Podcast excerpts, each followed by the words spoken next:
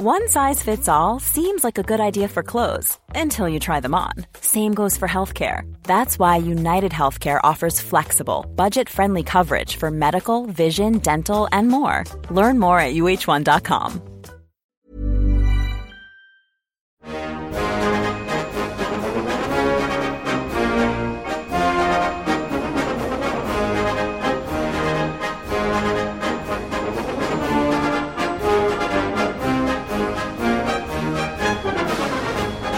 But let's move on to other news. And I think the big one for me is uh, the announcement that Peter Sterling is stepping down from Channel 9. That really affected me when I read that. I just I wasn't expecting it, and it just made me think how underappreciated he's been for the last ten years.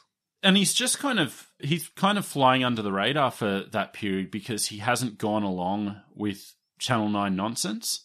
He's just kind of remained this dignified presence, not pushing an agenda, just still as sharp as ever with his analysis. And yeah, like he's one of the best without any doubt. Well, I mean, he hit the nail on the head with dignified. He reminds me of like Richie Benaud and those type of guys, Ian Heads type men that just you know respect the game, respect the position. Mm. On our Twitter, we put it out last night that news, and, and there's an outpouring of like love for Sterlo, um, his commentary that is. Yeah, yeah. He's been in our lives as as a commentator now for, you know, nearly 30 years. And I can't remember him ever being biased in the commentary box. Yeah. And against Parramatta, someone made the point online that he's even um, anti Parramatta to combat any perceived bias, Yeah, yeah. uh, hard on them, as it were. I don't think it's so much combating bias as the sheer amount of disappointment he must have been feeling watching Parramatta for. Is it any uh, coincidence that Gutherson's haircut comes out last week and he retires the week after? That Barnett talk was uh, rough. but uh, when you think about Sterlo, the freeze it right there analysis, like so iconic. And at the time in the early 90s, that was like groundbreaking in terms of rugby league coverage. Yeah, it was. Yeah. I'll always think of it as the Sterlo freeze, you know, and it's a style that's kind of much imitated, but I still think he was the guy. He's the best at it. And like one of the RLD listeners pointed out, he was doing commentary as he was still playing in the finals and stuff Mm. like that as well. So he's been going for over 30 years. Yeah. And he's a true professional. Like he treated that like a career, not like um, a jack off, you know? Yeah, exactly. If we look at the landscape now, I think nine is a lost cause. I don't think Fox is any better, and we can maybe get to that. But when I think about Joey now, his demise as a commentator or an analyst, it's tragic. Like when he first started doing it, it looked like he was just going to be the new Sterlo. Like he was sharp, he was so perceptive, he was so good. And then he's just been dragged into the bullshit. And now all he does is push his agenda. He was he was the greatest analyst. He was the eighth immortal. Yeah.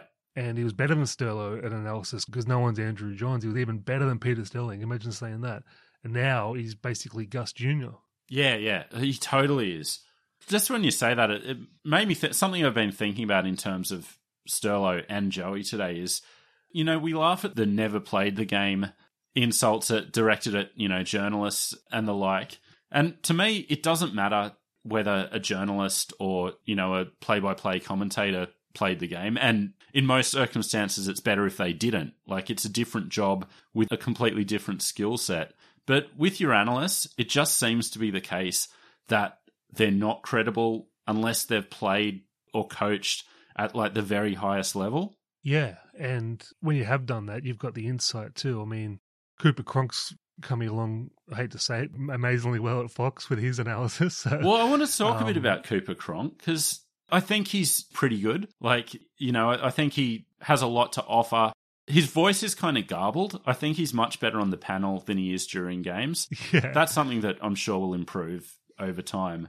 But but Joey and Freddie had the same problem. Yeah, you couldn't yeah. understand a word they Yeah. said, I just feel like which I relate to. he's held up as this genius. Like he knows what's going to happen three plays before it happens, and like I think he's just fine. I like him, and I'm looking forward to hearing him for years to come. But I think there's been a bit too much hype about Cooper Cronk. Well, I think he's exactly like as a footballer. He's not a natural. He's just working. Mm. You know, have to work that hard to become the best, and he will. Yeah. Compared to what he's working with at Fox, Mm. Ennis and Braith and stuff like that. I mean, God, he's uh, miles ahead already. But when you got a guy that's you know played that many Test matches and that many Origins and won that many competitions, uh, he's going to have a good insight into the the X's and O's, as it were. Yeah, yeah. And I do think he's head and shoulders above, you know, most of the current crop of, you know, recent retirees who have entered the box. I just haven't seen a lot of talent emerge. We'll talk about some positive stuff in a moment, but we'll keep going with the negative. The commentary is on an all time low, in my view. Yeah. And we've discussed it on a few Patreon apps, but let's get it out there now. My personal bugbear is not these um, poor colour guys and colour women. It's the blokey announcer, which is the antithesis of Sterlo, treating it like it's a beer and a bet down the pub Yeah. um, chat rather than a play by play job. And then you got this Channel 9's got this vibe, and it started with Erin Molan, where they wanted everything to be like on the fence and sanitized and, you know, Michael Clarke media trained sort of vibe. And that's seeped through their coverage. Like their hosts are all like boring and there's no opinion. And then Fox has become. I don't know what Fox has become. What is it like a tabloid journalism Yeah. style vibe? It sucks. Like Fox used to be the place you go to escape the Channel 9 coverage. And I'd say at this point, Nine's probably ahead of Fox. Like Fox is just dreadful at the moment. Well, that's saying something. Yeah. And I think part of it is that tabloid style, and, and you're seeing more and more the journalists feeding in to the Fox panel shows. But with both Nine and Fox, I think what's missing is the Sterlo type. And it doesn't have to be someone as good as Sterlo, but what you, you will always have no shortage of in rugby league is blowhards. I don't actually mean that in a pejorative sense. I, I just mean the fact that you get an old hardhead forward, whether it's Rex Mossop or Noel Kelly, through to Blocker, uh, you know, MG. Now you've got Gal. Like, you'll always have those guys, and they're kind of necessary, you know, as much as you want to, like, bag them out from time to time. You kind of need those types in the coverage.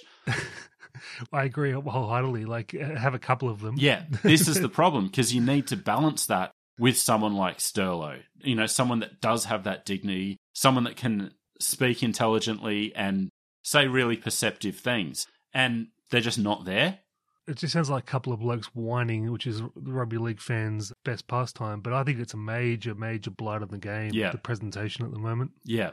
They got the cameras going well. Cameras look great. Yeah, the cameras look great. It's definitely like a well oiled machine in terms of how they present it. It's just being let down, you know, by most of the people calling it.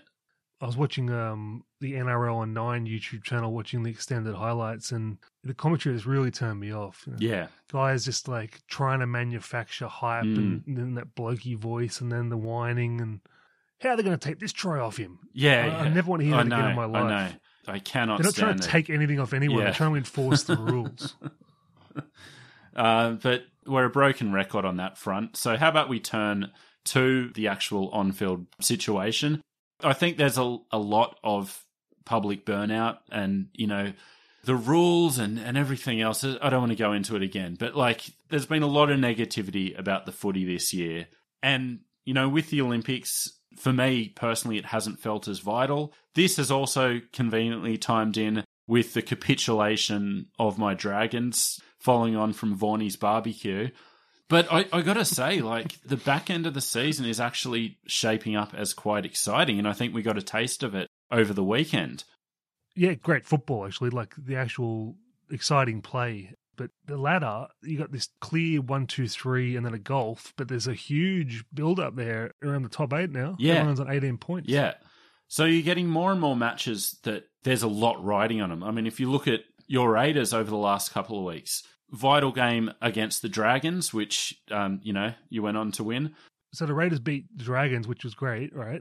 But the week before we lost to the Knights. Yeah. The Knights are now sniffing around. Who who would have thought that? And they're getting their troops back at the right time. And they're looking good, amazingly. Yeah, exactly. And I mean, if you look ahead to this week, Well, this week all the contending teams are playing a good side, except the Knights are playing the Sharks, who are very beatable in my view. Yeah, but again, for both of those teams, there's a lot riding on it. And at the top end of the table, we've had not that all of these turned out as you know, really close matches. Some of them did, but you know, in the last couple of weeks, we've had Para Roosters, Panthers Storm, Panthers Roosters, Melbourne versus Manly. We've got Manly versus Para this week, and you know the eternal question of uh, Parramatta frauds, and you know it goes on and on. So I think like it's starting to heat up, and maybe maybe all the negativity will kind of fade into the background as we get closer to the finals.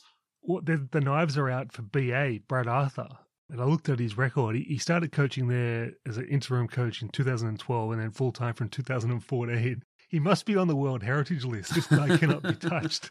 he's he's uh, untouchable. And it's that classic thing that he gets them to a point, and he's done that. And when you have a coach that can do that, like, what's the strategy? Unless you're bringing in Trent Robinson, aren't you better off staying with someone who can bring you success? But then, you know, I can see the other side of that equation as well. There's talk of Flanagan coming in if Flanagan comes in, it's a like for like swap. Yeah. Know?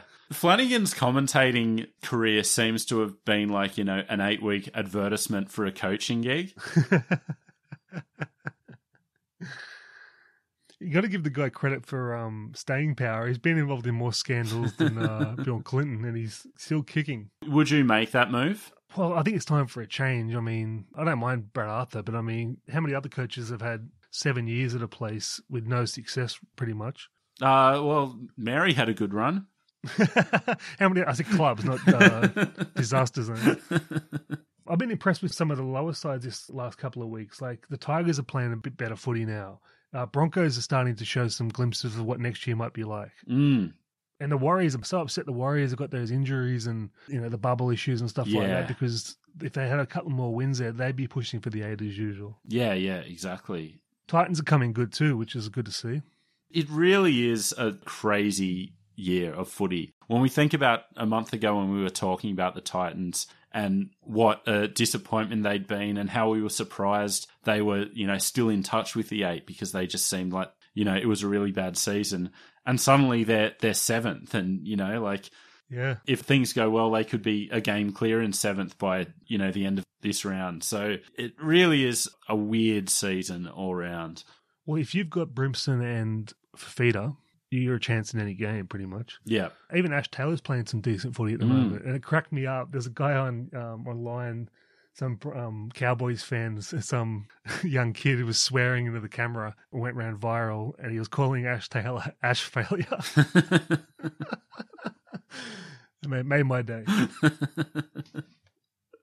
um, this is the point where we usually talk about our own clubs, but I'm just getting like hammered with phone calls from my dad, neighbors, you know, other dads in the neighborhood all whinging about the Dragons at me all day. So I'm kind of spent on the Dragons. I don't have anything else to say to them. So if you've got anything. Yeah, well, I got something to say about it. It's amazing they're still hanging on. Ben Hunt's out for what, a month? Tariq Sims is playing good football, and the fact that they're still in them with a chance of the eight is amazing to me. It's been the worst season ever. Yeah, like drama. It really has been a terrible season, and to be this close to the eight, and there are definitely positive signs you could take away from this season, but it's yeah, I'm I'm drained. I'm drained. So I am handing the floor to you to to say whatever you may want to say about the Raiders, but uh, I'm done with the Dragons for 2021. Well, I'd like to reiterate my surprise at how Ricky's reclaimed the dressing rooms. It, it looks like he really has done it, amazingly. He might have finally learnt some lessons for all the fallouts he's had over the years with clubs.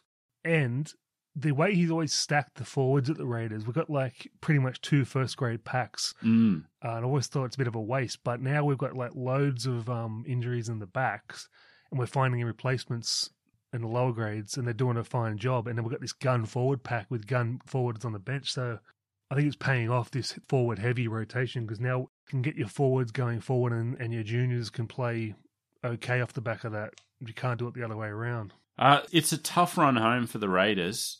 Melbourne on Thursday night, then Manly, then the Warriors, then the Roosters. Yeah, it is. Um, it's kind of a. I think they've got to win two of those minimum. Yeah, they've got to win Man, um, Manly and Warriors at least. I'll give them a loss to Melbourne, the juggernaut.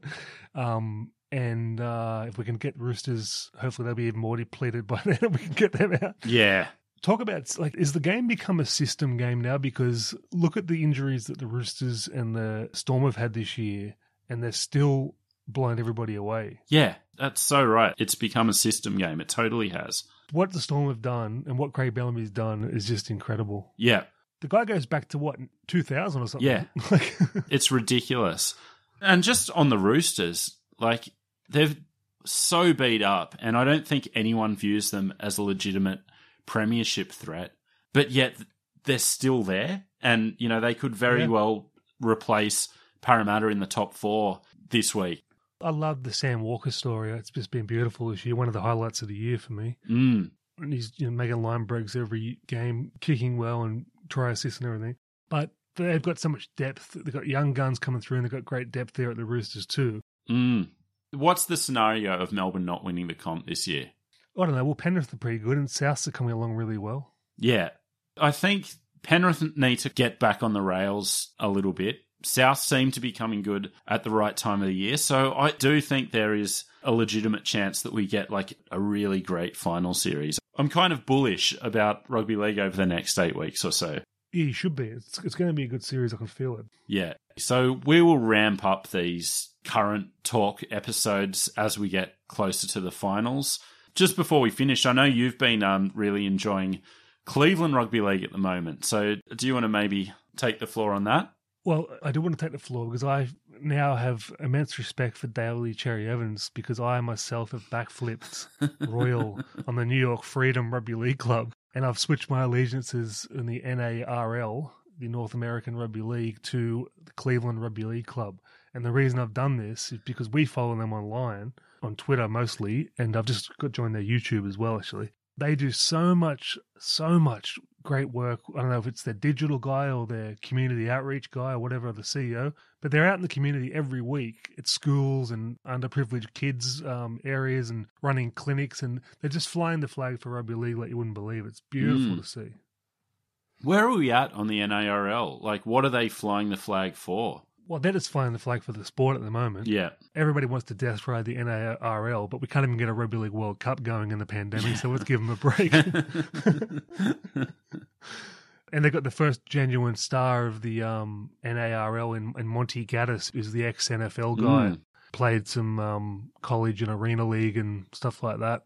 And he's like the face of the club and he's putting on massive hits on all the highlights. So join him up on Twitter uh, at Cle Rugby League, C L E Rugby League, and then um, Cleveland Rugby League on YouTube. And you can see all the highlights and all their stuff they're doing. I love it.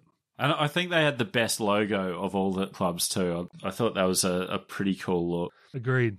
And like I said, Cherry Evans, he has my utmost respect for backflipping. It feels great when you do it.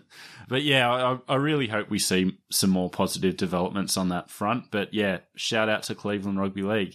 Uh, and uh, you got anything else to add before we get out of here? no, but I mean, that was a negative episode again. We, we've got to try and get some positives into this rugby Yeah. talk. it's not exactly uh, sunshine and rainbows uh, time of the year, but uh, hopefully the finals come around and we can put a smile on our faces. Yeah, I- I'm really hoping for that. But yeah, so so everyone out there, I think quite a lot of you are, are like us in lockdown. So take care, try to stay sane, and hopefully we will see you on the other side of it. Uh, so we will speak to you soon. Thanks for listening.